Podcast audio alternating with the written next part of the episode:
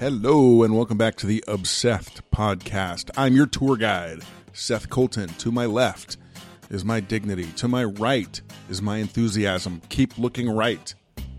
Anyway, I'm so excited to interview my dear friend Elizabeth Frances, series regular on the AMC limited series The Son, starring Pierce Brosnan.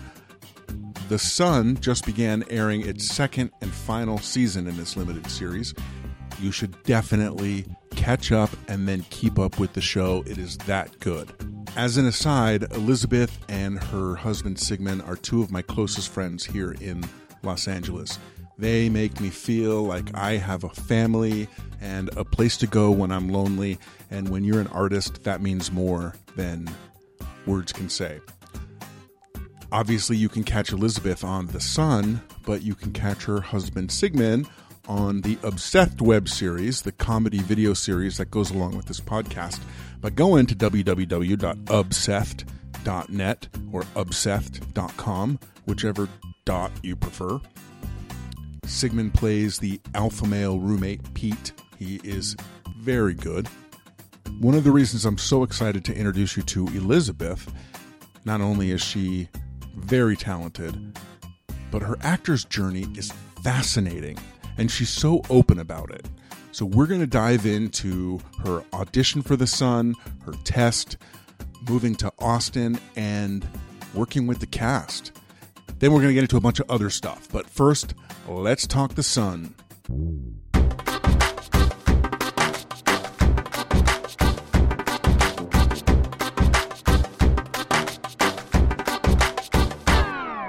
My dude, Elizabeth Frances, welcome back to the podcast. I'm so excited to be here. For everybody listening, I say welcome back because Elizabeth has been on before. She helped me co host an episode with casting director Phyllis Sharinga. Phyllis Sharinga. Let me do a quick update before we move on. Phyllis invited us to go see a play at the Geffen, and So Elizabeth challenged me to go because I rarely go to live theater and I want to, and it was amazing. Oh, it was, and it was your first one man show as well, right? My as first well, one man right? show, and the guy was great. Oh, so good. Speaking of shows, my dear friend Elizabeth, your show, The Son on AMC, Mm-hmm. has just come out for its second season. It has indeed. Uh, your character on The Son is called Prairie Flower. Prairie Flower, yes. Can you tell me a little bit about Prairie Flower? Um, Prairie Flower is a young Comanche woman, and now we're in. It was 1849 when the show started, and now we're in 1851, 52, and uh, she is very headstrong, um, very. I mean, she's tough.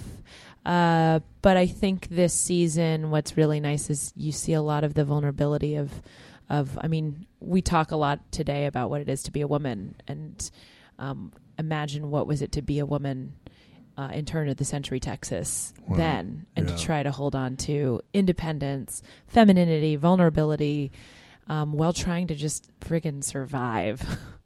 I can, I can only imagine. Yeah. But I learned that by watching your show. and I can't wait to um, finish out this season. I hear there is at least one episode that is very Prairie Flower heavy. yes, Okay. and um, are you allowed to tell me which episode that is, or should I just Um, wait for the build? it's a it's a good it's like a good steady build, but I'd say the big like, um, what is it denouement? I'm so fancy. I don't know what that means. like Day the in the big, sun? The big crescendo oh, okay. is episode eight, Episode which eight. is two episodes before the finale, the series finale. Amazing, because it's um, a limited series. correct, correct. Now, I think your actor's journey for this show is fantastic. Can we go to the beginning? yeah, I would love to discuss your audition. For so sure. you auditioned with Bialy Thomas Casting. I did. Tell me about that. Um, it was they were wonderful. It was my first time. Actually, it's great to talk about this on your podcast because you've had so many casting directors on. So I love me some casting directors. so great. So, um, it was my first time in um, to that office, and uh, the first audition I met Russell. Um, I had received the sides the day before. You know, great, excited to prepare. Um, Don't move too fast. oh, you bet. because the sides said translate, I believe, into Spanish. No, actually, the appointment came in and it said nothing of languages. And w- upon reading the sides, first I read it and I w- the first read through just purely for story, and I was like, this is really well written. I'm so excited to do this. It was all in English. And then upon second read, I realized that in the action lines, there were things that said, Young Eli and Prairie Flowers speak to each other in Spanish. It is their only common language. Or another the, another scene that specifically said it was in Comanche. Um, so after that second read, I went from oh my gosh, this material is amazing to oh my god, I have to prepare this by 10 a.m. tomorrow, and I need to learn two other languages. Oh, I, I can't even imagine how daunting. That's one of those times I would call my agent and freak out and say, postpone, postpone.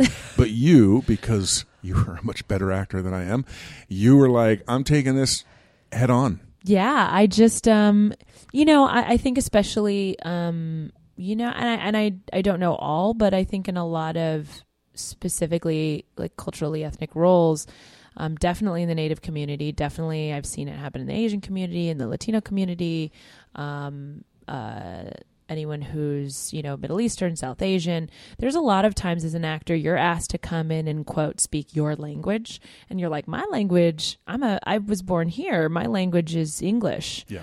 Um, and so it, I wasn't. It wasn't strange to have that. You know, to be called upon for that, but usually it does say it. But there were no translations, no nothing. So in my mind, I just went, you know what? Okay, I have to prepare this. I made some phone calls. I found a friend um, who, my friend Victor, translated into Spanish for me, recorded himself, and wrote it. And I was like, I'm just going to memorize it and learn it phonetically. And then the tricky part was was finding um, someone who spoke the Comanche language. Yes. Um, I called all of my friends in the Native community here in Los Angeles, and because you are a part of the Native community. There are- Correct. You are multi ethnic. Correct. You have got a, a number of ethnicities in you. Native is one of them. I don't want the listeners to think that, oh, you're just you were just faking it. Right, right, Yeah. correct. So, so no one that I knew in my reach um, had someone available in 24 hours or 12 hours to to translate, and so um, it became very nerve wracking. Um, and also, you know, we should talk about the history of native language later, and I'll Absolutely. explain why that's so difficult. But um, I happened to be doing a play at the Fountain Theater here in Los Angeles. It was a two-hander in the round, and at the end of it, uh, the character um, was Mojave, and so she. Uh, we had a woman who had translated a song. So she was my last phone call. And I remembered that she, she was non native, and I remembered she'd studied native linguistics at Berkeley. So I was very lucky. And I said, Can you help me translate any of this, even roughly? Yeah. um, by tonight so that after the show was done at about 11.30 at night i could actually Go memorize all of this for 10 a.m the next morning Did you get any sleep? um, actually my brain sort of w- worked like a sponge i think because i hear language like i hear music and so um, the next day i went in uh, and russell who was so kind he said you know what uh, so what um, you know what sides what sides did we give you again? And i said oh you gave me the one in uh, spanish the one in comanche and then the other one in spanish. And he stopped for a second he went wait a second. Or so you're going to do them in the language? And then i thought oh can i i don't want to say shit i was like oh shit i've totally missed i have i prepped this completely wrong Yeah. and he was like no no no that's great that's great so we, i ended up doing all three sides in all three languages english as well uh, and then that is how it continued and eventually um, that's how i tested So let me stop for a second and make a correction. I said Bialy Thomas. It's actually Bialy Thomas and Associates, and the reason is because Russell is a casting director on that. They have a few Yes. people who work in the office who are casting directors in their offices, and I, I understand they were um, pretty taken aback when you did all three languages and called in some other people to see you do it. Uh, yes, yeah. On the second, um, on the um, the callback, uh, that's when I got to meet um, Sharon, who was wonderful, and uh, uh, Kevin Murphy, our showrunner, was in the room. And right before we started, Sharon said, well, we're actually going to do them in the languages. And we had started a few lines in, and then Kevin Murphy was like, I'm so sorry. Can I stop you? I thought, oh, what have I done? And he's like, I'll just be right back. And he ran to the other room and got Philipp Meyer, um, the uh, uh, creator, executive producer, and also um, who wrote the novel, and brought him in. And suddenly, like an audition experience, really became, you know, like it feels when you're working. It just felt collaborative. It just felt like I was there with two writers who were so excited that what they had written on the page was actually possible. That's so amazing. I want to hear when that flipped in your mind from, oh Lord, I got this wrong to oh wow i got this right. So was it between the first audition and the callback or was it at the callback when you saw kevin murphy run to get philipp that you were like they're, they're feeling this i think it was definitely at the first audition because uh, because um, in the room russell let me know like hey we're gonna you know send these out but we're gonna call you back. So i knew i'd done something right. Mm-hmm. um, I definitely my brain was full of lots of words and lots of languages. I'm so sure, it was yeah. almost like there's no space to be for it to be nerve wracking because I just had to focus so much on on living in the moment while speaking these languages that I do not speak. Yeah. Uh, so yeah. And then you found out that you got the test. And yes. had you tested for a pilot before?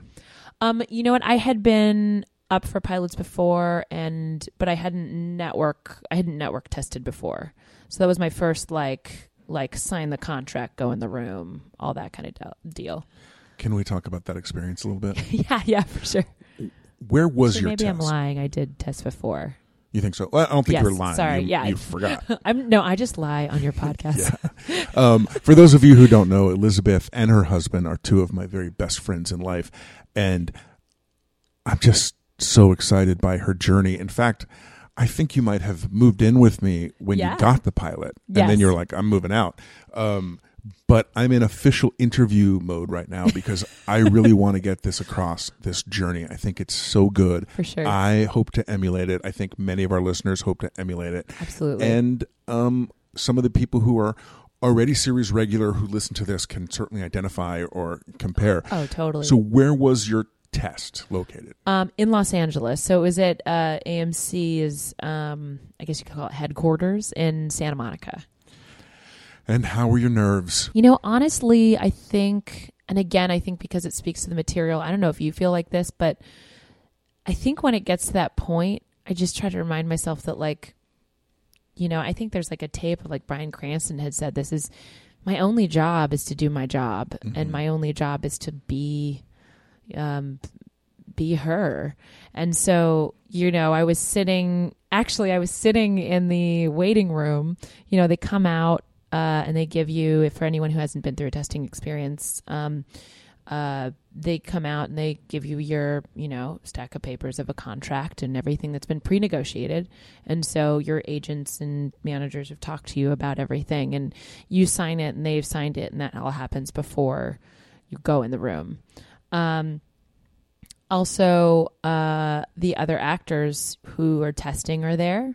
Um, you know, unless they're testing remotely from living somewhere else. Mm-hmm. Uh, and uh, there were other characters testing too. So I actually was sitting next to my my friend now, uh, James Parks, who's also on the show, and we kind of shot the shit for a little bit, waiting because it was like, well, we've got some time. Because uh, by this time you've had the material long enough. You know you're not going to Mm-hmm. go up on a line. You know what you're saying. Right. Because sometimes when you go to auditions, you don't, even though you want to talk to someone, you don't because you, you're focused on memorizing still. Yeah, yeah, and I think that um, I think there was. I remember seeing like you know other other gals there for the same role, and it was like, oh, so these are we are all very different takes of this character. Someone came in and I I was dressed. My my take on her was I was like, this is 1849. This is she is rustic. She is trying to survive. Like beauty is not a thing mm-hmm. that it, that to me as an actor at that moment was anything in the realm of what I considered important to the character. And so I came in with like I think maybe I had some powder on my face. You know, my hair was combed and like uh, you know, jeans and a you know, just a really simple kind of like rustic Mm-hmm. top. And then there was another girl that was very looked very ethereal and very and I was like, "Oh, we are two very different options Right. T- two for very this different role, takes. which are out of my control. And so Totally. it's just like, hey, if I got to do this part, this is my this is my way into her, and I think that's important. I think especially for you because you always root for everybody. Yeah, I really do. where some people might have said, "Oh, this is my competition for the role," I know you were rooting for the other girls just as much A hundred as for yourself. And what you said makes perfect sense because each one of you would have brought something different. So it was a matter of what was going to fit with the producers. It's a it's a it's a And the network. like a you know battle of the flavors, I guess. It's and it's also I think as as which is really the you know where the casting directors come in and the producers and the writers is is you know now that I'm I've been creating my own work, it's really something to I I think I hope for actors to understand kind of like you know give themselves a little like like release of weight of the burden that they're looking for something to to fulfill this story in a way. And the truth is as actors is we can guess and we can and we can all we can do is find our way in to do our work and we don't really know and hopefully it's communicated but sometimes you know probably like that second audition like they didn't really know it was possible until until you know maybe saw they, met me and they saw it Yeah. um so yeah Do you remember walking into the testing room? Can you sort of set it up for us? What it looked like? Was it a Yeah. theater or was it an executive boardroom? Sure. It was a um no, it wasn't a theater executive boardroom. It was just a it was a, me- a semi-large meeting room. Um probably the size of where we are sitting right now. In my space. giant mansion. exactly your giant of your giant mansion. and then there were um uh several people in chairs. Um I had done actually I had done a similar thing for HBO I think the year before and except that was in a very tiny room. so two different scenarios. This was a bigger room with more people um but there was a chair and just the camera on stilts just like any other audition uh, and then um, I believe Russell was my reader. He's a good and reader. He's such a good reader. I really like Russell. I like everybody over I do there. too. Gohar, Sharon, and Ugh, Sherry. I haven't met Gohar or Sherry, but uh, ever, will. Sharon and Russell are so lovely. and they cast so many great shows. They're Yeah. going to keep bringing you in. Um, I have a question about what we just discussed about Yeah. those people being there. For a comedy series, oftentimes having an audience is really helpful because some people don't laugh unless they hear other people laughing, and laughter is contagious. For a dramatic piece, is it um, distracting to have a, an audience, or does it help you as well? Gosh, you know, it's almost in a way. I find it. I, I this is sounds strange. Maybe because I come from theater, I find that more people actually puts me at ease a little bit. Um, because it it almost is like the pressure of the situation makes me hyper focus. Got it. When there's one person or two people Where you know, you can say, "Oh, can I start again?" You know, something like or that. or it um or it just kind of feels it just feels different. I don't know how to put it. Yeah. Uh the energy I pick up a lot of on like energy um and I think there's something about going okay now is I mean that's what you're going to do on set too. Is you're like, "Oh, there's 200 people around and I have to have this very very intimate scene." So so in a way, it kind of feels more natural to to what it is to actually work, and I think that's why I like it. That makes sense. Yeah. Did you get paired up with different partners, or were No. you just reading with Russell, and then it was the next person's turn to come in? Just just reading with Russell, just doing the same three scenes, and um, that was it.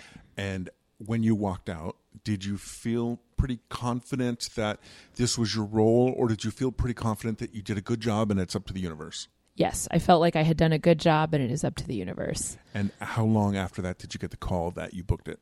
Oh gosh, I want to say it. I want to say it was like I think they have a. Am I right? I forget. I think they have. There's a ten day period, correct? Or I have no there's idea. a. I think after you sign a test agreement, there is a period of time in which they must tell you. Um, I we were towards the later end of that uh, length of time. Got it. So I was like, okay, we're just gonna chill, and you try not to think about it, and you just go, you know, you tuck it away, and you go, all right.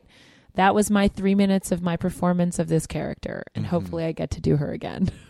And then you did. You did get the call. I did. You were just coming off a recurring guest arc on the show Love on Netflix. You had just gotten engaged. Yeah. And then you get the call that you got the job and you were going to be moving out of town. Correct. Yeah. Where did you shoot? And how long did they give you to get out there to begin? Um, well, I found out several months before um, the exact date of of excuse me of um, actually going to uh, Texas. So we shot in in in and outside of Austin. So we were in Austin, Texas. That's where we were based. Um, and the local our local crew was amazing. Um, just like good humans, just Good. a set of fully set of good humans. Uh, and um, let's see. And so it was just sort of the waiting period in between knowing I had it, you know, and also uh, what can I do to prepare in the meantime? Um, and also, you know, you get your your things in order to be out of town for what six Yeah. months. And part of my favorite thing about the actor's journey is this was the time you got to say goodbye to your day job and just be an actor. Yeah. I actually I got the call well um because I'd always been, you know, even when I was working before that, it had never been something big enough to to go, okay, I can be a full-time actor. Uh and so I was working a corporate job. Um I was working, you know, 40 hours a week. I mean, really when I got this role, I was waking up at 5 a.m., going to the gym, working a 50 hour work week, doing a two person play at night and um, and in between, you know, going on auditions. And I just was so fortunate that I happened to be at a company where they were supportive of me being an actor. They came to my show, you know. So when I got the call, uh, that was probably the hardest part. Is when I got the call, I was, I was um, uh, about to head into a meeting. And uh, I was at my desk, I think, you know, organizing some launch that we had. And I get the call, and I know that it's the call one way or another. So I went in one of the office, the meeting rooms, um, and closed the door. And I was, you know, they're all made of glass.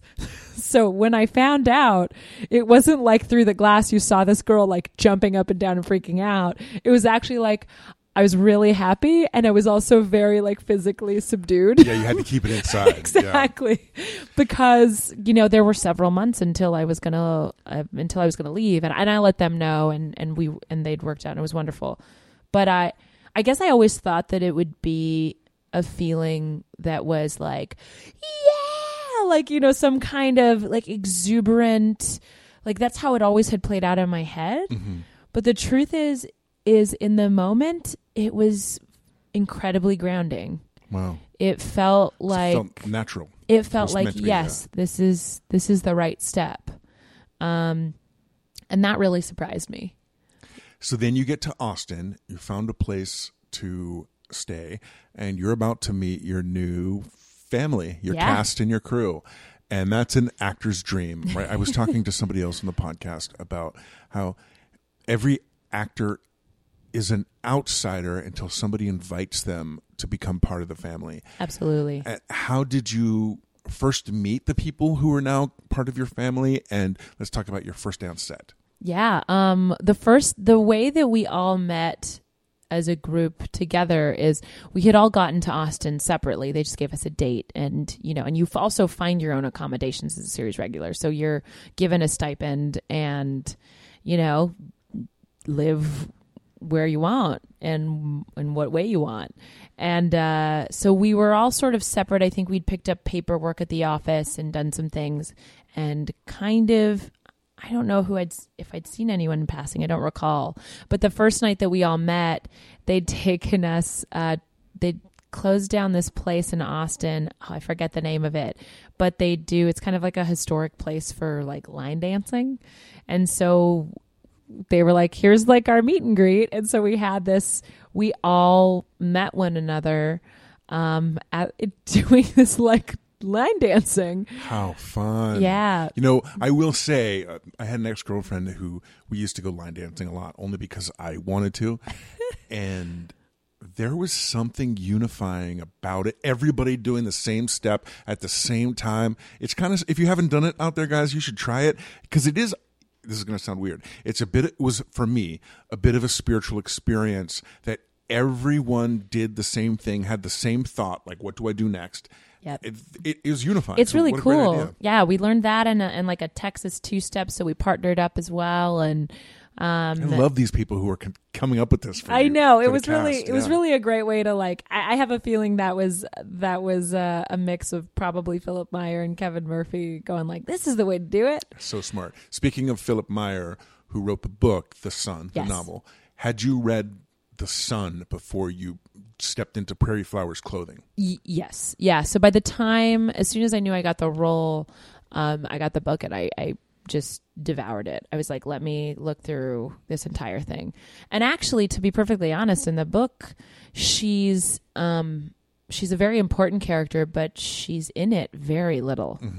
Uh, so they really have taken this character um, and expanded upon it.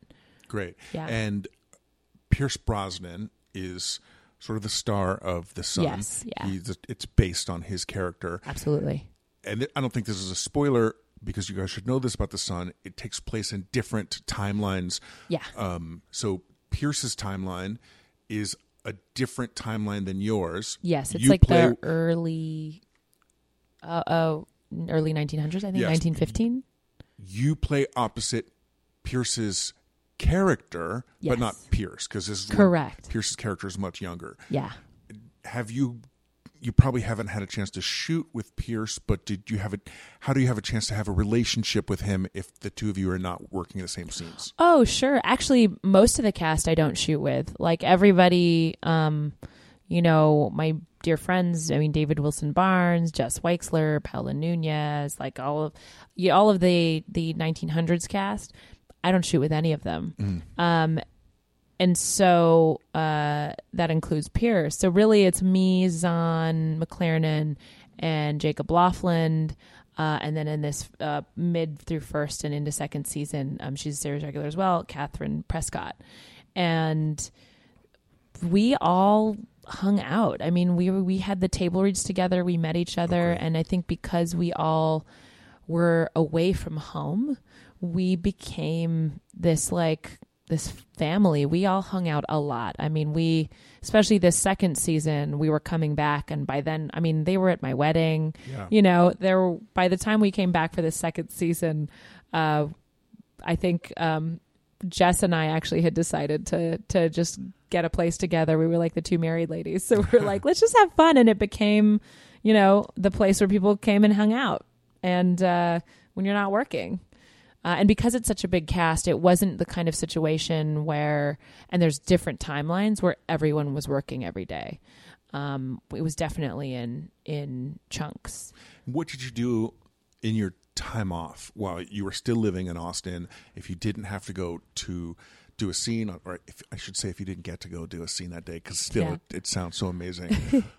now you're living there. What are Right. the type of things that a series regular does when they're not shooting and they're not? Oh man. Uh I mean besides besides like kind of working on on some of the things that I'm even creating now, um like reading voraciously, um um you know, enjoying Austin. I mean a lot of the outdoors, um hanging out a lot with the cast, working out. Uh uh, sometimes when I would have longer stretches, that's when I would get to come home and to LA, or when when my husband Sig would visit me, and um, yeah, and making the most of that time. And actually, the second season was a little bit different. Um, I was fortunate. Um, I knew that I wanted. I was like, this is an opportunity to learn, and I was fortunate that my executive producer Julia Ruckman. I asked her, "Can I shadow you and learn from you?" So a lot of the times when I wasn't working, I was actually on set and frankly learning from watching my fellow actors. I think that is brilliant. Also, Yeah. because we know each other so well, I know that you are now creating projects and you're going to be pitching projects. Yeah. So I feel like you use that time really wisely. it's it was like my I mean I wouldn't even say free film school. It's like it's like paid film school because I'm getting paid to be an actor, but Mm-hmm. um but also I mean I mean if you think about it, I'm surrounded by this amazing cast of like and it was actors, like actors to the core. Yeah. Like everyone who is there is very much about the work. And so to get to go it we a lot of times we would all actually go support each other you know on set i don't think that's typical but you know i would get to go see you know pierce and james have a scene together and how they worked through it and what their process was or to go see you know jess or paola or or how jess would prepare and um, or David Wilson Barnes and his approach, and everyone's was so different. And also to get to see these directors come in and speak to each of us so differently, um, because we're all different people with different processes. Absolutely. So that was really cool. And now that, although we're just watching it now, but Yeah. now that you have wrapped the series finale because it was a two Yes. season limited series, Exactly. Do you keep in touch with uh, people from your cast and crew? Oh yeah, yeah, for sure. We're we're still like I think forever. I think that was the biggest, um, you know, the the saddest part of of uh, the show ending is um, I think yeah, Kat had said it. She said uh, she said um, um, you know I really love this this this this work and this show, and she was like, but I'm I'm really gonna miss these people. Like everyone's so lovely, and I was like, yeah, they really, really are. Uh, is Kat from the UK? No, I you know what she is, but I wish I should just say she's not and be like, no, I just give her that accent. Yeah, I was going to be like, whoa, that's so funny. Um, I sometimes I say this, and I know it's not one thousand percent true, but with you it is. Everybody likes you. Oh, I mean, I have heard stories not only from you know my friends how much they like you, but that on set you are the person everybody talks to and opens up to. So, I would, I think you are the right person to give advice to actors who are co-stars or guest stars about Sure. what it's like to come onto a set where they are a guest in someone's house, like it was your house on the Right. Son, and how to maneuver appropriately. yeah, I think I think you um you know, and I can say this too of of the other things that I've worked on. I think coming in as a guest, you feel it out. I mean, you come in, it's it's almost like like a great way for you to put it is you're walking into someone else's home. And so the way that you would walk into a new person's home Take off your you shoes. you look and do they take off their shoes? How do they like to keep things in their home? Uh, and start there, and then you know be yourself. But uh, but at the end of the day, too, you are there to you you are there to do your job, and if you're which I actually think it's more sets than not. If you're fortunate, um, most people, I mean, especially, um, I can say this of of uh, you know when I was guesting on Love. I mean, it was such an amazing cast. They were so friendly, so cool, so kind, so down to earth. Um, I have a feeling that's probably how all like Judd Apatow, you know, shepherded sets are. When I worked on uh, the show Heartbeat, But you were a um, co-star. which I was a co-star, and I got to work opposite D.L. Hughley and Melissa George. That was also another scenario where you know DL was like, "Hey, sit down," and we chatted, and and Melissa was was incredibly professional and incredibly like complimentary and lovely, and uh, it. I've just been fortunate to be on really good sets um, in the indie world as well. And the and the indie world, I'd say that's even more more where you're like, I really hope this is a good set because you're doing it for little to no money, and sometimes the circumstances uh, can be physically grueling. Um, You're and- talking about independent films. Independent because films. although you guys listen to this rise in television, which is sort of unheard of, Elizabeth was doing a ton of theater and she's the independent queen, independent film queen, and she can get into characters, she can do everything believably, she can sing, she's fantastic, but had a really hard time getting into television. yeah, And then one day you booked your first co-star. It was on Heartbeat. yeah, And a couple weeks later, you burst, booked your first guest star which was Yeah, recurring guest star. love. I don't think you knew it was recurring at the time, though. No, once I was there, then they asked me to be Got it. to come back, Which and is- actually, I booked the Son, so we couldn't keep coming back. Right. So this is what. Did you guys just hear that? She did a co-star, then a guest star, which recurred, and then a series regular, like within a couple months of each other. It was in the first three months of of the same year. How am- that's amazing. And I truly thought, I asked myself, I'm like, am I doing something different? Am I being different? And it's just that the opportunities were the right ones. And It's that's fantastic. it. And your attitude was right. Because what Yeah. we, we also didn't mention in your indie film world, um, you did a film called Drunk Town's Finest, Yes. which took you to Sundance. Yeah. And that was, I mean, phenomenal. And So sometimes when you say yes to a project, even though it's for little money, but if it's something you believe in, you don't know where it could end up. I think I'm just a believer that like good work begets work. And whatever that means for you, you know, for me it means something, you know, specific and um and even maybe what it would have meant 3 years ago means something different now. I think there's you know there's like buckets of things as artists that we need. And there's like a finance bucket which is like please please figure out how to support yourself regardless of whether the industry gives you a job or not. Yeah. it's really important. You know i mentor young kids and i'm like um, i work a lot with with kids and youth and also go back to like you know CalArts where i'm an alumni. And i'm always like you don't this this industry or this it's a machine and if you're waiting for it to answer like life questions for you all it will do is actually like you are like no matter what's happening like the only constant is you. So if you're unhappy or not confident or or you know whatever whatever is on your plate before you get the thing yes money solves some things but actually it can also exploit some things. You know money can if you're not confident and then suddenly and you don't feel you deserve things and suddenly you get a bunch of money like doesn't mean that you're still now you're going to have a bunch of money and still feel like you don't deserve things and how is that going to come out? So i think however you can like make sure you have a way to take care of yourself um, you know, we hear these like amazing stories of like the 70s and, you know, Dustin Hoffman, they all lived in like a building together. They're poor. And, you know, and I've been there too. But also, you know, it's changed so much. Um, it's, it's what, so what, you know, what are the jobs that, that do what you need them to do for your bank account that don't cross the whatever moral boundaries you have? And then what are the jobs that just fill you as an artist. And I think it's important for actors to know like it isn't often that both of those buckets are filled.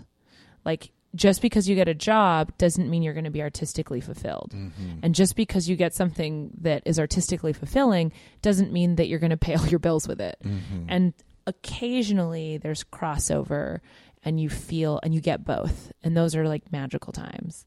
But you got to define those things for yourself. Absolutely, and I think that's the um, the thing we're all reaching for. That's the brass ring that Yeah. every actor wants to strive for something that is financially and spiritual spiritually fulfilling.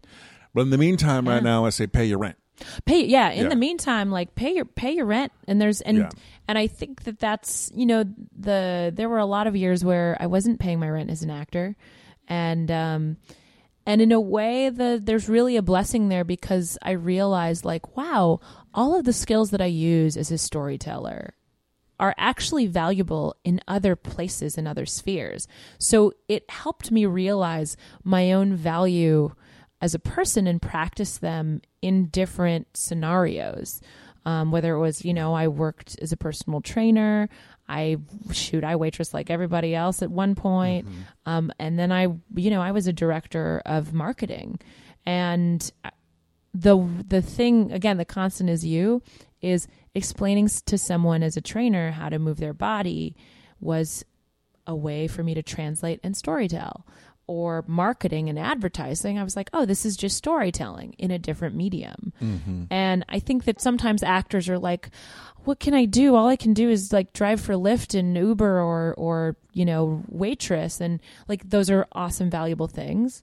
And but also you have so many options if you just like like expand your mind. And as long as you're determined to make it work you know you can make it work um That's so smart, Liz. yeah You're such I- a good heart. it's a i want people to be happy I like to sh- shut the doors in people's faces. Um, I would like to bring you back to Austin. I mean, there's so Yeah. much for us to talk about. I know. A, and you can pick and choose what I need to know that you will be willing to do a second interview because oh for sure I want to talk about ethnicity in the industry. I want to talk about staying focused. I want to talk about financial independence. totally I want to talk about maintaining a relationship. So I'd like to tackle that if you're willing to come back. oh my gosh for okay, sure great. So right now I'd like to go back to Austin. cool I'm sure a lot of the co-stars and a lot of the background actors were local yes from Austin. uh, local and on a lot on our set were actually um, transported from Oklahoma from Comanche Nation. oh wow. And did they come in per episode or did they live in the area while you guys were filming? It was were- per um, per chunk of episodes. So because we didn't always spend like weeks on end in in our timeline, Mm-hmm. it would be for the set of days that we needed uh, that we needed those extras. And let's talk about the local co-stars. Yeah. Did you find that there was a difference when working with actors from Los Angeles versus Texas? Or did you feel like that they were just as committed, just as well trained? Yeah, I actually I will say that I didn't find a difference. Um no, at least not uh again, I only worked with on our timeline um with a few people. Um I would say that that there is more of a savviness to maybe savviness isn't the word. Um but to the actors that would come in from LA or New York. Like there was just a on the- seasoned that's a the better business and the career of acting. right, Right. that there was a there was a seasoned feeling um um to that but also uh you know i was working with a lot of um native performers so they were coming in from i mean everywhere not even just locally Yeah. And as far as the background actors go, did you build the same camaraderie with them that you did the other series regulars? Because these are people who are in all of your scenes. Right. Yeah, we we um because we would have chunks of time with the same people, it was the same I mean it was the same as I guess you know, I know not everybody's like this. I'm just like you know, my dad always said, "Hey, at the end of the day, even the queen sits down to take a shit. We're all the same, and so we're all people. We all want to be fulfilled and feel valued and feel recognized. So, you know, on that set, I was very fortunate to be in a position as a series regular, especially with the people coming in from Oklahoma who'd never even been on a television mm-hmm. set before and to get to be that friendly face that's asking so how did the test go at school the last time Oh, you great. left and you know we had a lot of kids and Yeah. and to make them feel like you are a valued part of this we couldn't do this without you See, I knew you would do that. That's amazing. And I think that's so important. I do believe the series regulars set the tone. 100% And I mean, you are playing a very powerful Comanche woman, and you're the people who are coming in from Oklahoma are actually Comanches. Oh, and yeah, I'm sure they had the opportunity to teach you a lot. Definitely. Sometimes I'd ask them. I just ask them questions. Sometimes I would say there were a couple, uh, a couple um, um, younger people. I wouldn't say kids, but they were like you know younger people that were there that um, had learned the language from you know grown up with it, and there are very few speakers. So there were times when translations would come in that we were like, "Is that the word?" And I'd go. Let me ask you, how would you say this? And sometimes their translations would be much more colloquial than than you know what sort of the um I don't want to say some of the translations that we had a lot of times when when you're writing something in English and I found this even on this was even with the Spanish is sometimes things are then instead of the intention in another way to say that as you would in a language things are translated word for word which is very different it's as if someone's taking every word that I'm saying right now in English and then finding every Spanish or Comanche or Mhm. whatever, you know, language it is. Right. like word for word, where maybe, you know, where I'd say, hello, how are you? That someone would say, what's up? It's kind of like that. I Yeah. guess is a good way to put it. Totally. So they were really helpful for that. And I mean, and they're there. I, I think it's good for people to remember too is crew, our crew, um, you know, uh, our extras, like they're there for long, long days and long, long stints of time. And often they're there just as long, if not, the crew's always there longer than you. They've been there before Yeah. you and they're there after you. Um, and the extras a lot of times too, because you might be like, my scene and coverage is done and I get to go chill. You know, I have the opportunity to chill in a trailer or in a, a tent and people bring things to you. and I think it's just important to remember that like, you know, do what you need for your for yourself and your performance to do your job well. But also, there are sometimes I'd be done. I'd just stay and hang out and chat with them um, because I wanted to know That's who they were. If we have any fans of the Son listening to the podcast Yeah. because just because they love the Son or fans of Prairie Flower, is there any insider or behind the scenes tidbits Ooh. that uh, we could learn, like maybe about the setup or what the stage looked like or what Pierce Brosnan is like in the morning? Yeah, I mean, um, uh, well, well, I mean, I guess that's the beauty of of television is, unlike theater, I'm being driven to set in a van, and when I get out to go film my scene, I'm literally by a river. There are um, um, sets of of teepees that are made that our Comanche consultant has consulted on and said, yes, that's what it looked like, and you know, having you know uh, music sang by a known Comanche singer coming in. That's in episode eight. I won't spoil. Spoiler alert. Spoiler it's alert. Um, I wish I could tell you about episode eight because Can't, you there, can't. You can't. I know. We are going There to watch a- episode eight. uh, there was a night where listening to this woman sing, I was so it was very like I was spiritual. That's the only way I can can say it. Um, but and everyone was quiet. Uh, but you know, I guess the behind the scenes is you're like you get there and you're like I don't have to pretend everything's Right. Oh, true. Yeah. I- I'll tell you about a moment though. My my one of my first days back on season two, uh, there was in the first episode. Um, all I real I didn't really have that many scenes in the first episode. So in the first episode, it's we've come back in from where we left off in season one, and Eli's coming back to camp. This isn't a spoiler. And Eli is the uh, character that you play opposite, and it's the young Pierce Brosnan Yes. is the adult Eli. He's my lover. He's your lover. and uh, don't tell Sigmund. I know, no. And so he uh, comes back to camp looking for me, and it was this kind of like it's a short scene, but it's a you know those scenes that you get that you're like this is short, but this is this is the reintroduction back into the world and what's happened, and it's devastating. And he comes in, and the camp has been devastated. I mean, hundreds of bodies. Our our whole our our our whole camp has been decimated by Apaches, and you know the uh, everybody's different. I have to prep to to be you know vulnerable. That's just the truth of my process. And so I was sitting there, and you know, you kind of go, okay, I don't know how long I'm going to wait. I'm just going to be available. And this is where, you know, I think bonding with our extras um, was really helpful. Is and talk about not imagining is I was like, okay, and I was about to shoot. So they walk all the extras in, and I see a line of, I want to get emotional now. I see a line of my people, all with. Um, they have prosthetics on their head that they've been scalped. So all with like blood on them, all with you see these removed, and they're just walking in like Yeah. okay, job, you know, working in.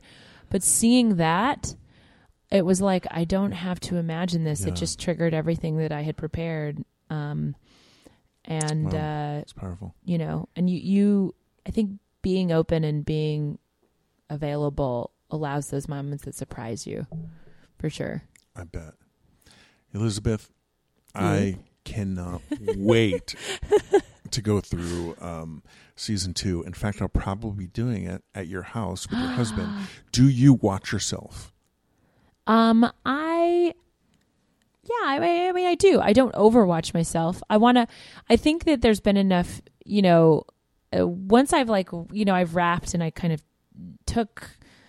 Actually, took a little while because it was a big season for me to like shed her. Mhm. Um, that now I'm excited to watch it just as like a show, I'm excited to watch it and go. There's a party that's like, oh, it's my face, or I think it's never will feel Yeah. perfect, but I just, you know, I just uh, try to enjoy it as much as possible as an audience member. You know, I met a lot of your cast at your engagement party. You brought me to the season one premiere party. yeah, And And the wedding. And the wedding. David spent the night here on the couch one Yeah. night. Such a cool dude. Oh, he's the I best. I feel like I'm slightly related to them through you, and I'm a big supporter of this show. Now, just to prep for the next time you come on, which I'm hoping will be in a few weeks, I would like to offer you guys listening to email me at obsessed with at gmail.com. So remember, it's not obsessed like you're obsessed with the Son and Elizabeth Frances. It's obsessed with Frances, Elizabeth of Frances. Frances. No, I think we could rename the. No, I'm just kidding. Oh, you're crazy, lady. um, if you have any questions, because if Elizabeth was not an actor, I think she would be a motivational speaker. So if there is something that you want to know about or a topic you think we should touch on, again, whether it's finances or marriage or keeping up friendships or keeping up spirit, Man. I think we should be open to talking about it because you're so good, Elizabeth. And actually, too, I'm in. I'll be speaking on a panel on the 18th called Of May? of May, Isn't that my birthday party? which is which is why I'm doing it in the day and coming Okay, your birthday okay. party. Is it's uh, called um, uh, I think it's called a casting and color symposium. Where's that? Um, it's going to be in Riverside. Um, they're doing a big event, um, and I th- I'll be on a panel with Heather Ray, who's an amazing just human being and producer, and um, Snehal Desai, uh, who's the artistic director of East West Players, and we're going to be talking a lot about, you know, I think I'm assuming about a lot of these things. Elizabeth, thank you so much for Thank coming. you. I love you. I love you. And there we have it, another great episode.